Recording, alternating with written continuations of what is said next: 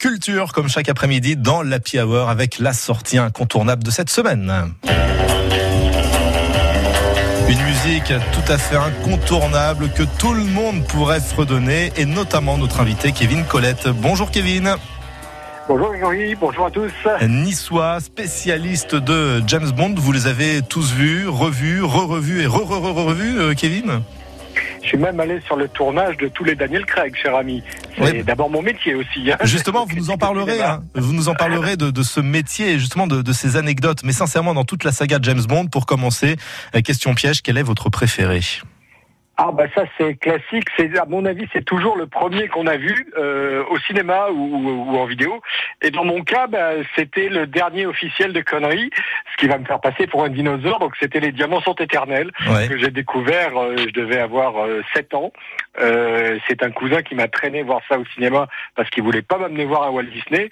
Et total, ça m'a traumatisé puisque j'en parle encore euh, moultes années derrière. Sean Connery pour vous, ça a été le, le meilleur des James Bond ou est-ce qu'il a été supplanté par Daniel Craig que vous avez pu euh, presque côtoyer de près? Euh, c'est pas la même interprétation. Je préfère Sean Connery parce que Connery mettait toujours euh, une pointe d'humour dans son interprétation. Craig, il est tout le temps très sérieux. Et même quand il essaye de faire des blagues euh, dans, bah, dans, ses répliques ou quoi que ce soit, pour moi, ça passe pas. Je veux dire, Craig est très physique comme acteur, mais à mon avis, il a dramatisé le personnage euh, un petit peu trop, alors que celui campé par Connery, il y avait toujours une pointe de décalage, justement, un humour qui permettait de se dire, ça ne peut pas se passer, mais on rigole avec le héros.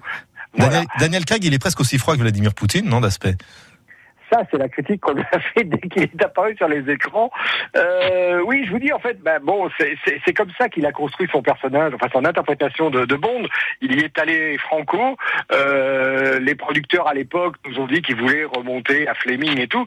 Mais en fait, dans Fleming, il y avait déjà de l'humour. Donc Craig, lui, il a gommé tout ça. Il, il a essayé d'interpréter un personnage beaucoup plus humain. Donc on était aux antipodes, euh, par exemple, de la version Roger Moore mmh. ou Pierce Brosnan. Mais c'est vrai qu'en contrepartie, ben, on rigole pas des masses dans, dans, dans les bondes de Daniel Craig. Et sur, voilà. et sur les plateaux de tournage, est-ce qu'on rigolait quand même malgré la présence de Daniel Craig aux alentours? J'aime bien le malgré. Euh, vous allez dire qu'on rigolait derrière son dos alors Peut-être. Dès qu'il avait franchi le pas de la porte, allez, on se lâche. Bah euh, non, en fait, bon, les tournages des bondes, comme c'est toujours, euh, c'est une grande famille. Hein, je veux dire, c'est c'est toujours les mêmes techniciens qui se retrouvent de génération en génération. Donc il y a une très bonne ambiance. Il n'y a jamais personne qui ne tire la couverture à soi non plus. Euh, bon, j'irai pas. Non, moi, j'ai pas assisté à des scènes de franche rigolade. Ça, ouais. je peux vous le dire. C'est chacun fait son travail.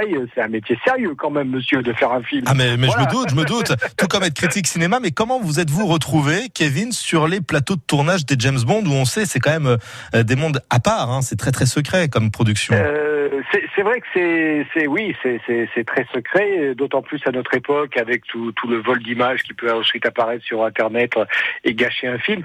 Euh, bah moi j'ai eu la chance. Bon déjà je vous dis je, m'intéresse au Bond depuis depuis les années 70. C'est-à-dire que moi tout petit je découpais déjà les articles dès qu'il y avait le mot James Bond dessus. Hein, donc euh, voilà.